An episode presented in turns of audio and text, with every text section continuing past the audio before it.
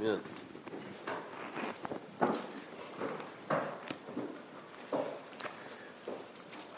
Well, it's good to worship with you tonight. if you have your Bibles, let's open to the Gospel of Luke, chapter 14. Luke, chapter 14. I would like to go to the Lord in prayer again and ask Him again to just bless um, the, the time and the Word. Brother Ryan, would you please offer prayer? Father, we thank you uh, for letting us come once again into your presence. Father, we thank you for your goodness and for your glory for your mercies which are new every morning. I pray that you would bless us, Father, as we come before you today, that you would open your word to us, that you would bless us to behold wondrous things out of your law, Father. Pray that you fill uh, your minister with spirit, the power of the Spirit, and bless us, Father, to have hearing ears. Pray this in Jesus' name. Amen. Thank you. Luke chapter 14, we'll read the first 14 verses um, tonight. Luke chapter 14. And it came to pass, as he went into the house of one of the chief Pharisees to eat bread on the Sabbath day, that they watched him. And behold, there was a certain man before him which had the dropsy. And Jesus answering spake unto the lawyers and Pharisees, saying, Is it lawful to heal on the Sabbath day? And they held their peace. And he took him and healed him and let him go, and answered them, saying, Which of you shall have an ass or an ox fallen into a pit? and will not straightway pull him out on the Sabbath day. And they could not answer him again to these things. And he put forth a parable to them which were bidden, when he marked how they chose out the chief room, saying unto them, When thou art bidden of any man to a wedding, sit not down in the highest room, lest a more honorable man than thou be bidden of him. And he that bade thee and him come and say to thee, Give this man place, and thou begin with shame to take the lowest room. But when thou art bidden, go and sit down in the lowest room, that when he that bade thee cometh, he may say to thee, Friend, go up higher. Then shalt thou have worship in the presence of them that sit at meat with thee. For whosoever exalteth himself shall be abased, and he that humbleth himself shall be exalted. Then said he also to him that bade him, when thou makest a dinner or a supper, call not thy friends, nor thy brethren, nor thy kinsmen, nor thy rich neighbors, lest they also bid thee again, and a recompense be made thee. But when thou makest a feast, call the poor, the maimed, the lame, the blind, and thou shalt be blessed, for they cannot recompense thee. For thou shalt be recompensed at the resurrection of the just. In this passage tonight, what we see is we see that Jesus exposes the sins of selfishness and pride, and he commends in their place, he commends humility, and even gives some instruction for how to practice pure hearted love. So, so it's, um, if, if, if, the Lord will bless this tonight, um, you will have some heart surgery, okay? if He will bless this, you and I will have some heart surgery uh, because He exposes the sins of selfishness and pride, commends humility, and pure hearted practice of love. But I also want to note tonight that, that the one who speaks to us and the one who, in this passage, Jesus who teaches, that he is the example of those things, that he is the motivation, and he is the strength for all of those things. So the setting is, is that we have um, Jesus on, um, he is eating in the house of one of the chief Pharisees on the Sabbath day. So probably they've had worship at the synagogue, and one of the chief Pharisees has a dinner, and Jesus is invited to the dinner. And so he goes there, and it's not all the way, it seems hospitable, but it says they watched him. And you know what that means when you're reading the Gospels. And if we could just think about what our Savior endured for a little bit, um, can you imagine just people constantly watching you waiting for some slip of the tongue, waiting for some little thing that they would exploit and broadcast far and wide and put the worst possible um, uh, interpretation to in order to wreck you. Jesus went through a lot for us, didn't he? And so he's there and he's eating and they're watching him. What can we do? What will he say? What can we, how can we uh, put the microscope on him and find out something to trip him up with? It says there was a certain man before him which had the dropsy. I had to look that up. That's, if I get it right, Brother Jeff, edema. Edema, is that right? Is the, is the condition? Um, this this uh, uh, fluid build up in the body cavity or tissues, and it's often the arms and legs are just swollen. So this man obviously visibly was not well. Uh, a very unpleasant condition to say the least. A lot of times it would indicate organ failure. If my medical analysis is wrong, see Dr. Harris afterwards. Regardless, the man was not well, and it was more than just a cold. And he's sitting right there. And what does Jesus typically do? He typically heals people. So here you have a, a, a Sabbath day lunch, and you have this man who's not well, and they're all watching Jesus. What can we do? He's already butted heads with them about the Sabbath numerous times. And so Jesus just jumps the gun. He takes the offensive and says, Hey guys, is it, is it okay to heal on the Sabbath? Like, is that all right? Is that lawful? Would that be sin? Would God be okay with that? So the Sabbath, I'm not going to get into a big thing about this, but the Sabbath was, was a covenant sign that God especially gave to Israel with all of these, as you've read, specific regulations. Um, and it was, it was very important. It signified their loyalty to Jehovah. But as you know, the Pharisees had added lots of layers and laws to the Sabbath to the point where, um, remember the man who Jesus, um, in the book of John, who he heals and says, Take up your bed and walk. And they say, Ah, he's carrying his bed on the Sabbath, instead of rejoicing that, wow, this man who has been in such terrible condition for years and years, praise the Lord, you've been healed. But there's no love there, is it? Just these rigorous rules that they've added on to God's law and took what was supposed to be rest for the people and made it a great burden for the people. And so Jesus says, Hey, is it okay if I heal? They don't say anything. They can't say anything. And so Jesus heals the man and sends him on his way. And then Jesus goes further and exposes them with this question Which of you guys have a donkey or an ox, and it, let's say it falls into a pit, a ditch, or something on the Sabbath? And how many of you, what do y'all do? You go and get him out of the pit, and nobody says a word. And, uh, you know, it's a rhetorical question, so they're like, yeah, that's true. What, what's the difference here? The difference. See, a donkey, kids, was not a pet for them. And an ox wasn't a pet for them. It was part of their assets. It was part of their material possessions. That's how they would farm and do, you know, this is part of their money, part of their livelihood. And so, what Jesus is exposing in the hearts of the Pharisees is this graceless, um, loveless heart that's stuck upon self that says, I will make a Sabbath exception if it helps my bottom line. I'll make a Sabbath exception if it means something better for me. But oh, no, no, we can't help this man on the Sabbath. In other words, my ox is valuable, but this sick man is not. Whoa, did I just say that? You know, and Jesus has exposed them. He's exposed them. The reality is, brothers and sisters, this is not just for the Pharisees, but the truth is this is that we are born into this world stuck on ourselves. We are born into this world stuck on ourselves, and we are really good at making all kinds of rationalizations, justifications, value judgments, and decisions where oftentimes, or at least sometimes, we can forego love because it doesn't enrich ourselves. And so Jesus, with this question, these questions, just exposes their graceless, selfish, wicked hearts um, right there in their presence. And what do we see in Jesus? The one who's, who's condemning, the one who's exposing the sin is exactly the opposite, isn't he? Jesus, you read throughout, I'm in the Gospel of Luke right now, but all the Gospels, but especially throughout the Gospel of Luke, Jesus is again and again moved with compassion on the plight and the needs of others. And he's going out of his way. He's pouring himself out to minister to those who are in need. And this is what he's done when he saved us. That Christ saw our greatest need and he lays aside his own comforts, if you will, his own glory, and he comes to rescue completely the opposite of what we see with the Pharisees. So if you're already feeling a little bit bad, let me preach the gospel to you. Let me give you the good news, okay? The good news is that Jesus Christ has come to save his people from their selfishness.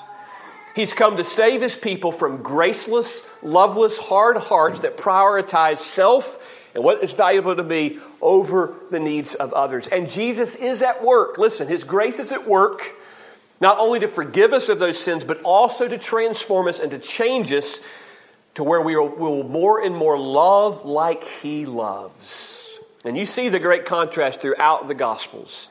You see their lack of love and self and, and, and selflessness, and you see Christ again and again pouring himself out, pouring himself out in love. So Jesus is working to transform us. Now we look at humility, and really all of these are They're all intertwined together selfishness, pride, on the positive end, humility and love, pouring oneself out. So Jesus puts forth a parable after the man's been healed, same setting, same house, same lunch. He puts forth a parable to those who were bidden, uh, it says, those who were invited to the lunch. Uh, he did this, it says in verse 7, when he marked how they chose out the chief rooms. So that they were really not rooms, it's the idea of seats, the chief seats. And so he says, when you're bidden of any man to a wedding, don't sit in the highest spot, the best spot, because here's what may happen. Uh, the guy who invited you to the wedding, he may come up and say, Hey, you're in Mr. So and so's seat. Head back to the back of the bus. And then you'll have shame. When you come to the wedding, sit in the, the back spot, the lowest spot, and hopefully you'll be honored. And he'll say, Say, friend, go up and get a better spot. Go up and go higher. All the point being, whoever verse 12, will exalt himself shall be abased, and he that humbleth himself shall be exalted. In these dinners, they say that it, they would normally be sitting in a U shaped fashion at these dinners. And the top spot was right in the center, and that was the host's spot. And so, um, so everybody else is trying to get as close to the host as they can. So it says that, and Jesus watched people, y'all. He, he was observant, he was a people watcher. Some of you here are like that, me too. And Jesus was watching them of how they were choosing out the chief seats, trying to get the top spots. And I would imagine it's a little bit, uh, you probably had to laugh to keep from crying. You know, what was the strategy they may have used? Maybe they go up to, um, I don't know what the guy's name was, we'll just call him um, Joseph. Let's just say that the man named Joseph was the host of the feast and say, Oh, Joseph, thank you for having us. And tell me about how your crops are doing. The weather's been so wonderful. Not because they care about Joseph and his crops, so if I can get up close to him, maybe when dinner bell is rung, I'll get to sit down right here, right by Joseph. You know, you can just, your mind can, can go places thinking, How are they doing this? It was probably comical, trying to be subtle, but probably subtly obvious. What's the whole point? What's the whole point? Jesus here is not merely teaching us nice manners. Okay? Now, kids have nice manners. Jesus is not teaching a lesson about proper wedding etiquette, although this probably would apply at a wedding as well. Jesus is dealing with a spiritual issue of the heart. See, this is more, this is more than just, hey, be nice at weddings, make sure you sit in the back, and hopefully you'll get invited up front. He is speaking to a people who, as what the kind of the parable indicates, is this was their the, the Pharisees and, and us by nature. What's happening? What's happening? We're seeking out the top spot self promotion, self elevation. Jesus is exposing the wretched sin of pride, this putting self in the front place. And Jesus, this is not the only time that Jesus spoke this sentence in Luke. The next time it's with the, the Pharisee and the publican praying um, in, in the synagogue. Whoever will exalt himself shall be abased, he that humbles himself shall be exalted. Let me just, here, here's how big of a deal it is, okay? Here's how big of a deal it is. God will not save anybody without humility. He, he won't do it. He won't save anybody without humility. So, nobody who's saved, truly saved by the Spirit of our Lord, is void of this humility that Jesus is speaking of here. Now, even those of us who are in Christ, there's plenty of room to grow, don't get me wrong. But that's how big of a deal that it is. Who does Jesus speak of in the Beatitudes? Blessed are who? The poor in spirit. Blessed are those that mourn. Blessed are those who are hungering. They're thirsting. They're, they're longing for righteousness. So, part of what happens in salvation is that God humbles the pride of sinners. He humbles the pride. He brings them to a place of humility to see their need of Him, and they look to Him for grace. It's more than just about wedding etiquette, it's about a spiritual issue of the heart. And so I want to drill down a little bit tonight. I want to drill with some specifics and very practicalities about this business of, of pride. And it's not because I'm mean, it's just because it's important, okay? So I'm going to include, I'm not going to insult anybody. No, not one person here, because I'm going to include myself with you. But in this room tonight, there's a whole lot of pride, I would guess. And I see heads nodding rather than saying, no way. And that's a good sign. In this room, there's a whole lot of pride. And praise our Lord, as we've talked about, He has come to redeem us and to, to chisel away at that pride and to grow humility within us. But let's, let's just think about how does, because pride is manifested in, it has, it's a disease that has many symptoms, okay? Many different kinds of symptoms. So Some of it is very obvious, kind of like what we see here. This, this self exaltation, self promotion. I'm, I'm the best, I have to be first. Hey, kids, how many of y'all, when there's lunch, I don't know how lunch goes here at Grace Chapel now, but, but is there just a whole horde of kids saying, Please, elder saints, would you please go first? We don't want to be first, right? That's a pretty common symptom, isn't it? We're, kind of born in the world wanting to be first, aren't we? First, top, best, have the most, most recognized. There's a lot of different symptoms of pride. I deserve recognition around here, somebody might say. I, I, I deserve for my accomplishments to be noticed and to be appreciated. And you know, when we begin to give in to pride, guess what happens? Anybody else that gets in the way, they're in trouble, aren't they? And so that's when a lot of over criticism comes. Oh, she has no clue how to run a house, right? Some proud woman may say, Bless her heart, she just doesn't get it. And maybe some of you guys at work just look with disdain on your coworkers. This, he just, he will not reach my level, you know. He won't get all those mistakes that they make. Isn't that, it's pretty wretched, isn't it? As we, as we begin to increase in pride, we begin to put others down. That's just how it works. I've got to get you down so I can get myself farther up and get myself farther up. But pride's manifested a lot of, you don't just have to be the loud, uh, braggadocio type. Um, a lot of times it can be there when those who gravitate toward comparison gravitate toward comparison. So it might be that, wow, if I'm, if I'm, if I'm measuring up well, I feel great. But the flip side is when I don't measure up, oh, I'm just in the dumps and everything's terrible. What's the problem? The problem is I'm just too focused upon myself. I'm just too, how about this one? An over, an, an obsession or an, an overemphasis on image and how I appear to others.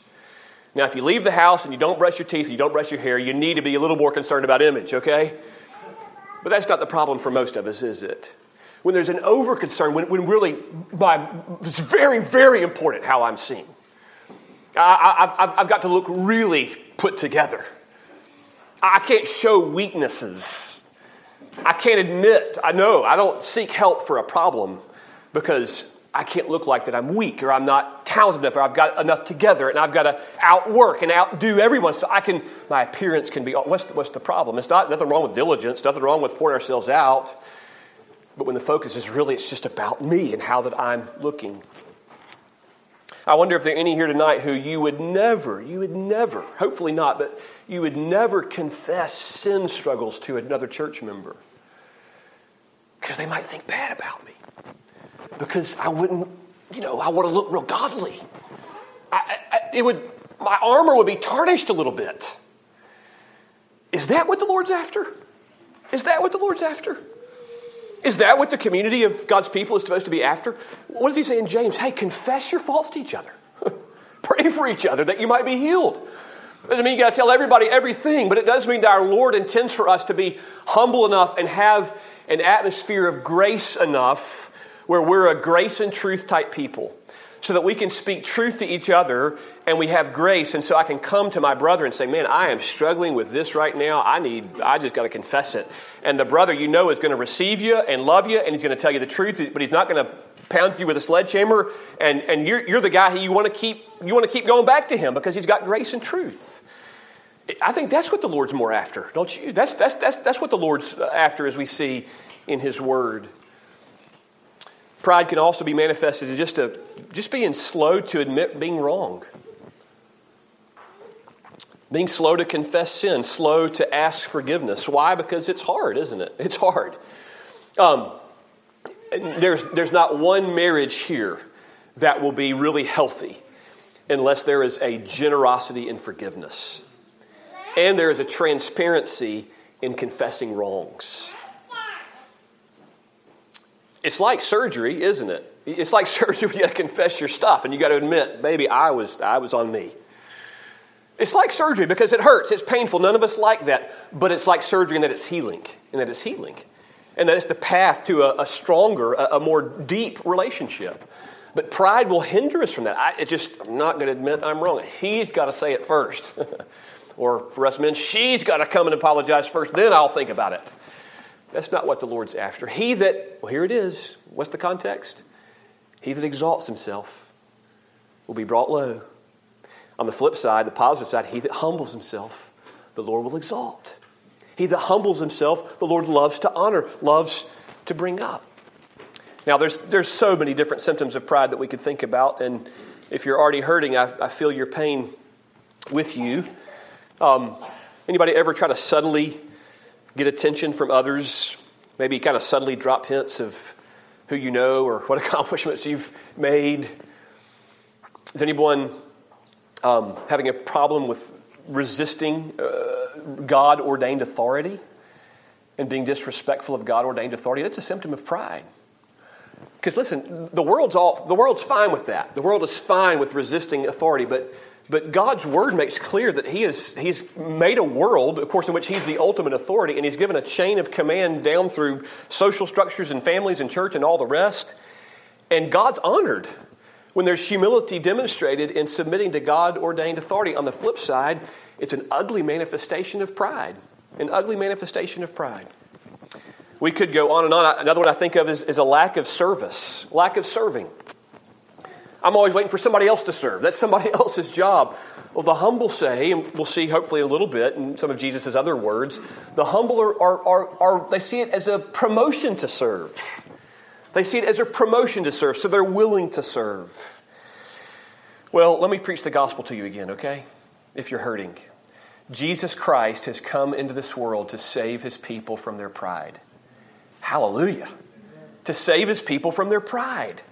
He has come to wash us and to cleanse us from that filthy, wretched disease that we're going to struggle with to some degree until the day that He calls us home to glory. But He's come to forgive us and cleanse us and wash us from all the symptoms that have manif- symptoms of pride that have manifested themselves in our lives. And He's at work, and He'll stay at work to chisel away at it and to cause us and help us to grow to develop in humility more and more. Look at Jesus' words Himself in Matthew chapter 20. In Matthew 20, you know these words. Very famous, um, well known account of Jesus. This is when um, James and John came to uh, seek the, um, the top spots for um, James and John's mother came and te- to seek the top spots for her sons. Lord, would you work it out that they could have uh, first place, second place in your kingdom? What's she doing? The top spots, the chief seats. And I won't read it all. I won't read it all. But Jesus says, He says in verse 25, basically saying that's not how it's going to be around here. in the world, that's how it is, but that's not how it's going to be in my kingdom. You know that the princes of the Gentiles exercise dominion over them, and they that are great exercise authority upon them, but it shall not be so among you. But whosoever will be great among you, let him be your minister, your servant. You want to be great? The path to greatness is serving, humble service. Whosoever will be chief among you, let him be your servant, even as, here's the example par excellence, even as the Son of Man came not to be ministered unto, but to minister and to give his life a ransom for many. Think about that. Even as, even as the Son of Man, God the Son himself, came to earth not to be served, but to pour his life out in service, namely to give a ransom offering, his death on the cross, to redeem his people from their sins, including that of pride. Oh, the humility of Jesus.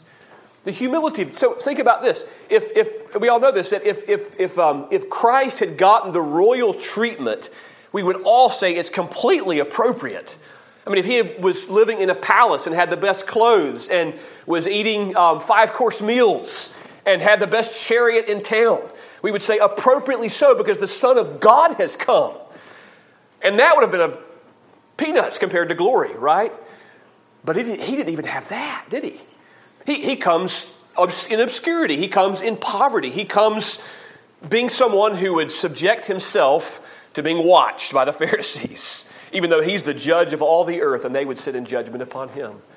Jesus, listen, we, are, we have been saved, we have been redeemed by a humble servant, haven't we? Our sins have been washed away by a humble servant. Heaven has been purchased for us by a humble servant. And so, therefore, we're to be shaped by the one who we worship, aren't we? We're to be shaped by the one who's redeemed us and who has loved us. And so Christ is our example, He's our motivation, He's our strength. Well, let's look a little more. Look in 1 Peter chapter 5. 1 Peter chapter 5. Peter says in verse 5 Likewise, ye younger, submit yourselves to the elder. Yea, all of you be subject one to another. And this expression is so good. And be clothed with humility. For God resisteth the proud and giveth grace to the humble. Humble yourselves, therefore, under the mighty hand of God, that he may exalt you in due time. So, in the positive end, it's be clothed with humility that just as you left your houses um, this evening and you made sure you had something on and something that looked okay and all the rest, be clothed with this garment, this internal garment, this garment of humility, this garment of Christ likeness, this garment that treasures the fact that Jesus has redeemed me as a humble servant. And so, therefore, Jesus, give me grace to walk in humility. On the negative, it says, hey, you need to note this warning that God resists the proud. God resists the proud. God has a long, illustrious history, doesn't he, of, of, of humbling the proud. Think about Pharaoh, the great king of Egypt. And Pharaoh says, Who is the Lord that I should serve him? He is not my boss. I'm my own guy. And I'm glad to go toe to toe with Jehovah.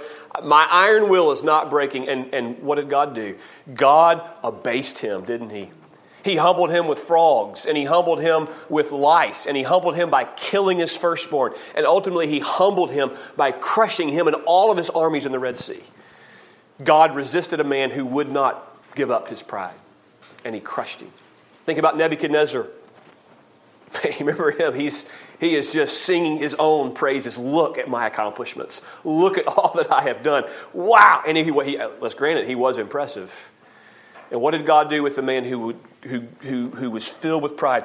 The Lord brought him in mental derangement and those weird circumstances where he's eating, eating like an animal until he gets his head on right and says, He's up top and I'm down low. Is translating Nebuchadnezzar's words. The Most High rules. And there's another example of God abasing the proud in a saving way in Saul of Tarsus who we know as the Apostle Paul. Remember him? He was impressed with his knowledge, he was impressed with his law keeping, he was impressed with his devotion.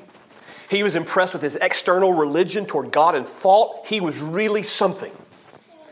And God humbled him in grace, didn't he? He humbled him with grace. He abased his pride to where Paul would later change his tune completely and say, Listen, I, all of that past stuff, all that stuff I was trusting in, all that stuff I was so impressed with myself about that thought I was really doing great for God, I count that as dung compared to the perfect righteousness of Jesus that's been given to me as a gift. And so I don't, listen, I don't boast in self. He's saying, I have no confidence in my flesh, no trust in what I've done. Now I'm boasting, I'm rejoicing, I'm boasting in Jesus. God res- resisted his pride, but in mercy brought him low to a place of humility. Now, how, how can we grow? How can we practically grow? What are some key things for us to, to grow in humility? Well, first is this is, is that we have to see the glory of God. We have to see the glory and the majesty of God. Psalm, Psalm 115, verse 1 says, Not to us, Lord, not to us, but unto your name give glory for your mercy and for your truth's sake. So the psalmist is seeing things rightly because he's seeing God. It's like, not for us, Lord. You're the God of, loving kindness. You're the God of truth. When we sing, that's what we're doing. We sing the hymn, Holy, Holy, Holy. We're seeing God as He is. Say, Lord, even the angels veil their faces before your glory. But all your works, they bring praise to your name, whether earth or sky or sea. God, you're, you're a God of, of majesty. You speak and things happen your wisdom. I think I'm wise sometimes when I look at your wisdom and how that you are ruling and reigning and ordering your providence in ways that I never would have thought, never would have guessed, never would have thought would have been a great idea. But we see it all through your word of things that you bring to pass in ways that just make us scratch our heads. And we got to say, Lord, you're wise. And so I've got to be humble before you to see the glory of God, the majesty of God. Something else we have to see to be humble, and that's grace. That's grace. So last week at Carville, I preached another sermon from, from David, and it was that great story of David and Mephibosheth. You remember that one? Who's Mephibosheth? He is the grandson of King Saul and the son of Jonathan. And when he was five years old, any five year olds here? When he was five years old, his granddaddy and his daddy got killed in the great battle with the Philistines, and, his, and, and his, the lady who took care of him, his nurse, was probably panicking and running away because they thought maybe we're next. And she's running away, and she drops him accidentally, and he's a cripple for life. So from five years old on, little Mephibosheth, he can't play, he can't climb trees, he can't go run around. He's a cripple. And he probably used to live, if your if your daddy is Prince Jonathan and your grandpa is King Saul, you probably eat lots of great food, have great toys, and life is really pleasant. And after that, it wasn't. And you know what kings would usually do when they would take over? They would, you know what they do with the family of the previous king? Most kings would do in that culture? They were done. So Mephibosheth lived in a place called Lodabar, which means no pasture. Not a great place to live. You need grass to feed your animals. So probably he didn't brag about the fact of being King Saul's grandson. Now think about that. And then one day, one day, King David says, Hmm, is there anybody left from Saul's family that I can show him kindness for Jonathan's sake? Because David had made this covenant with Jonathan that he would, he would not harm his, his house, his seed. Well, there's this, there is this guy. And his name is Mephibosheth. He's Jonathan's son but he's a cripple. He's lame on his feet. And David brings Jonathan, brings Mephibosheth. So think about this. He's gone from being the family of the king's enemy. He lives, he's from a bad family, in other words. He, he's crippled on his feet. He's probably poor. And they bring him to David. And David says, Listen, all your granddaddy's land, King Saul, I'm going to restore all that to you. I bet you if Saul was king, he had a lot of land. Don't you imagine? So instantly, Mephibosheth is rich. And guess what? I'm going to provide a crew, a work crew to work the land for you. all the proceeds can go in your bank account. And so you're going to be rich and you'll be taking care of plenty of food. But you know what? You don't even have to eat there from that food that's grown. Because you have a spot in the palace, in the family of the king every single day. And you will be like one of the king's sons. Now, y'all just think about that. That was a great day for Mephibosheth, wasn't it? Everything changes. Everything changes.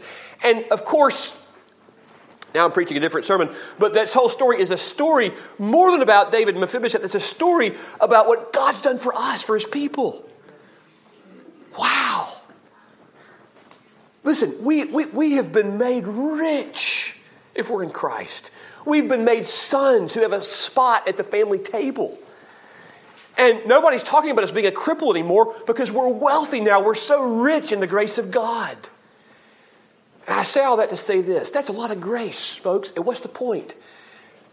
To be humble, you've got to see grace. What was Mephibosheth's response to David? He said, Who is your servant that you would look upon such a dead dog as I am? In other words, I don't deserve this. I came, I should have been a dead man because I'm from your enemy's family. Why have you, you've been so kind to me? You've been so good to me. So in one day, Mephibosheth went from being a dead dog to a king's son. And he's humbled. Listen, when we can see what we are and see the illogical kindness of God, the, the kindness of God that doesn't make sense, it doesn't make sense the grace of God. Our response should be humility to say, Lord, you have accepted me. You have forgiven me. You have cleansed me. It doesn't matter if I compare to anybody else. Lord, you've been so good. I want to be a servant. It's a promotion for me to be a servant in your kingdom, Lord, because in the past I was in the family of your enemy. So it's an honor to be a servant in your kingdom. Yes, Lord, I can serve even when it costs me. If I live in an atmosphere of grace, I'm free to confess my sins. I can confess my sins to my brothers and. I can seek the Lord's mercies because He already knows what I've done anyway, and He's already paid for it, and He's not against me, He's for me. So I'm really just hurting myself when I don't have the humility to confess my sins. Grace will humble me. Lord, I don't, It, it doesn't matter if I'm the top guy on the ball field or the best piano player or have the best singing voice in church, Lord. I want Jesus to be magnified. So, in all that I do, whether in work or in play or in church or in sports or the family, Lord, I want Christ to be put on a pedestal. I want to be humble before you. See, when we see the glory of God and we see the grace of God, the right response is humility before Him. Now, here's what, here's what the world preaches, okay? The world preaches listen, you are amazing. You are something else. You can do whatever you want to do, you can be whatever you want to be, and never forget your happiness is most important, and you really, really are special. Little side of humor. You remember some of the masks I saw some of the people wear? It really cracked me up. It said, I am essential. I thought that one was funny. and it is true, we are essential, but it's kind of like, look at me, I'm something else. Well, let me just say this about humility and pride. This is important for young, young people, particularly for young people. I want you to know you are special. And you really are amazing because you're made in the image of God. You're fearfully and wonderfully made. And so your physical makeup is not an accident. God made you as tall as you are, and the color, hair, and eyes, and all the rest. And talents that you've been able to acquire, that's amazing. You, you're using the gifts that God gives you. If you could shoot a ball really well and dribble, that's amazing. The hand eye coordination, God made you with that, and you've developed that. If you can play the piano, I never could, but I'm impressed with that. That's, that's, you're using the gifts and the talents God's given you. So if you're really good at math, just naturally, that flows well with you, God made you. So you are amazing and you are special. And God's made you amazing, fearfully and wonderfully made, but not for the purpose of you putting yourself on the pedestal. He's made you amazing and unique so that He would be put on the pedestal through you. That's different from what the world says. The world says it's all about you, so celebrate yourself and you just make a, much of yourself. God's word says you are amazing. God's done amazing things with you for the purpose of Him being on the pedestal and Him being glorified through you. Well, let me get back to Luke chapter 14 and we'll finish up. But, but, but, but let me just say this too about pride and humility that um, by God's grace, don't just let it stay on the church pew. So if you're taking notes out there uh, with the pad, or if you need to do it up mentally, um, write a couple, write, write maybe two things down. Maybe the Lord has, has uh, pricked your heart with tonight of, of ways that, concrete ways that you need to slay pride and grow in humility. God honors that. God, listen, He loves to honor those who humble themselves. You see it all throughout the scriptures. He loves to, he, look at Isaiah. Isaiah sees the glory of God. He is, his pride goes out the window. He's humble before God, and he's low before God, and God honors that and says, Go for it. Isaiah is ready, go send me, and the Lord does it. He sends him, he honors him. God honors, he honors those who seek humility. Well, but it really, Jesus just keeps going here in Luke 14. So he had just given the parable to those who were invited to the feast, saying, Hey, let's use this as an example. Don't live a life of self promotion, because God will humble those who exalt themselves. But then in verse 12 of Luke 14, he says to the man who put on the feast, Here's what he says when thou makest a dinner or a supper, call not thy friends, nor thy brethren, neither thy kinsmen, nor thy rich neighbors, lest they also bid thee again, and a recompense be made thee. But when thou makest a feast, call the poor, the maimed, the lame, the blind, and thou shalt be blessed, for they cannot recompense thee, for thou shalt be recompensed at the resurrection of the just. Now, to rest your heart, I don't think Jesus' intention here is to ban family reunions or to have rich neighbors over on occasion. What's, what's going on here? Jesus is saying, in your serving of others, don't do it so that they can recompense it back to you. In other words, don't do it for self enrichment. So, probably something what's going on is social status. Let's make sure we invite the rich elites so that we can get invited back, and that'll increase our social status and we'll look better in society. Because it's all about us. That's what Jesus is exposing. That's what he's exposing. He says, hey man, when you when you have a big dinner, your next big dinner, go find a bunch of poor people. And I promise you, they will not increase your social status. Uh, their clothes will probably smell bad, and they may have some bad table manners, but invite them to the next feast. Go, go, go find some cripples, maybe some maimed guys, some guys who are missing some limbs, and make sure they get to the next feast.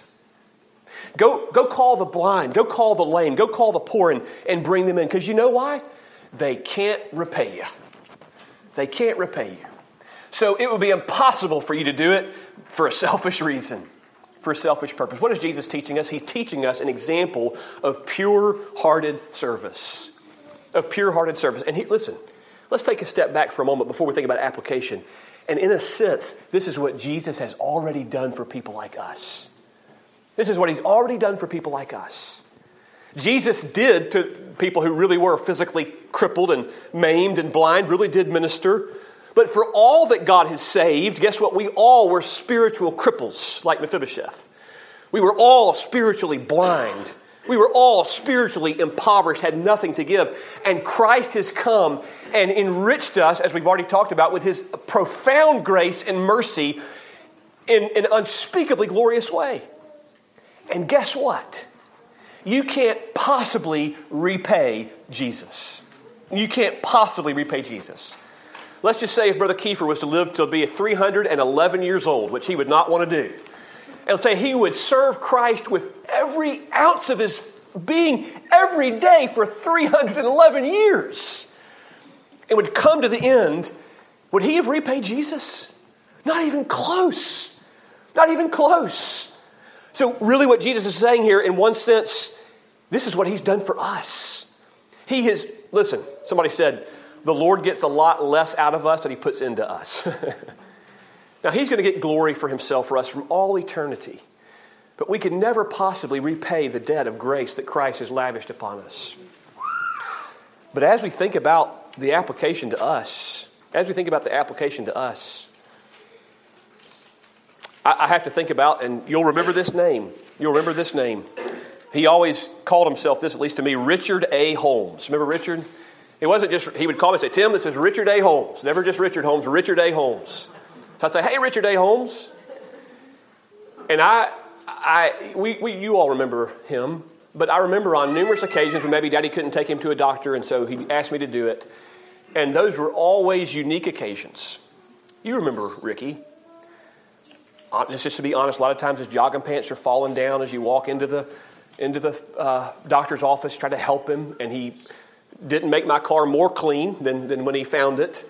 And a lot of times he wanted to go to lunch afterwards, which was great, but it wasn't, it wasn't a pleasant, appetizing experience. And I'm not, praise the Lord, he's in glory, but that, that's how it was. But I wouldn't take anything for every one of those experiences. You know why? I have, I really, I don't think I've ever felt more pure hearted and served. Like, I think this is what Jesus was talking about. I think this is the kind of thing Jesus had in mind. Because Ricky could not enhance my social status. We never got our picture taken by the paper or anything like that. He was a poor fella. He didn't have any money. But I tell you what, it felt a lot like Jesus to serve someone like that. Let's think about this. Kids, young people, adults too. Kids, is there somebody in your social circle, maybe at a class or at sports or even at church, that um, maybe they're really annoying to most people. Or maybe they seem to be alone and they don't have many friends. And by you befriending them and reaching out to them, it, it would not increase your cool factor, you know. It wouldn't make you look cooler. But it would look a whole lot like Jesus. It would look a whole lot like Jesus to minister to someone like that. So, who will you serve? Who, who will you reach out to? pure hearted service. You'll say, well, nobody, what if nobody notices? Or nobody notices my service. Some people get recognition, but nobody notices my service. Look at what Jesus said in verse 14. This is really amazing. So he, he tells the guy that does the feast, hey, next time, have all these folks in because they can't repay you, but you'll be blessed. They can't recompense you, but you'll be recompensed at the resurrection of the just. Wow. Now, I'm not going to get into a deep theological of that, all the rewards that God gives, they're rewards of grace. I know that, but that means something right there. Jesus didn't just, that's not just flowery language. There are no doubt acts of service in this life that never, ever will get some widespread recognition, may never get hardly noticed. But on Resurrection Day, the Lord's going to honor that. The Lord's going to honor that. This is faith. Faith is saying, I'm not just serving for a tangible, um, even blessing that I can see right now. I'm not even serving for some uh, outward recognition that I feel like I would be encouraging. I'm looking ahead far beyond this life. Like I'm not serving the Lord um, just for some, you know, little benefit right now. Yes, He'll bless me now. I've got my eyes on glory. Glory to come will be the greatest um, uh, benefit, far greater than me having all the rich elites over, which would increase my social status for next week's dinner over at their house. Jesus is saying, look beyond. Look beyond all that with an eternal perspective.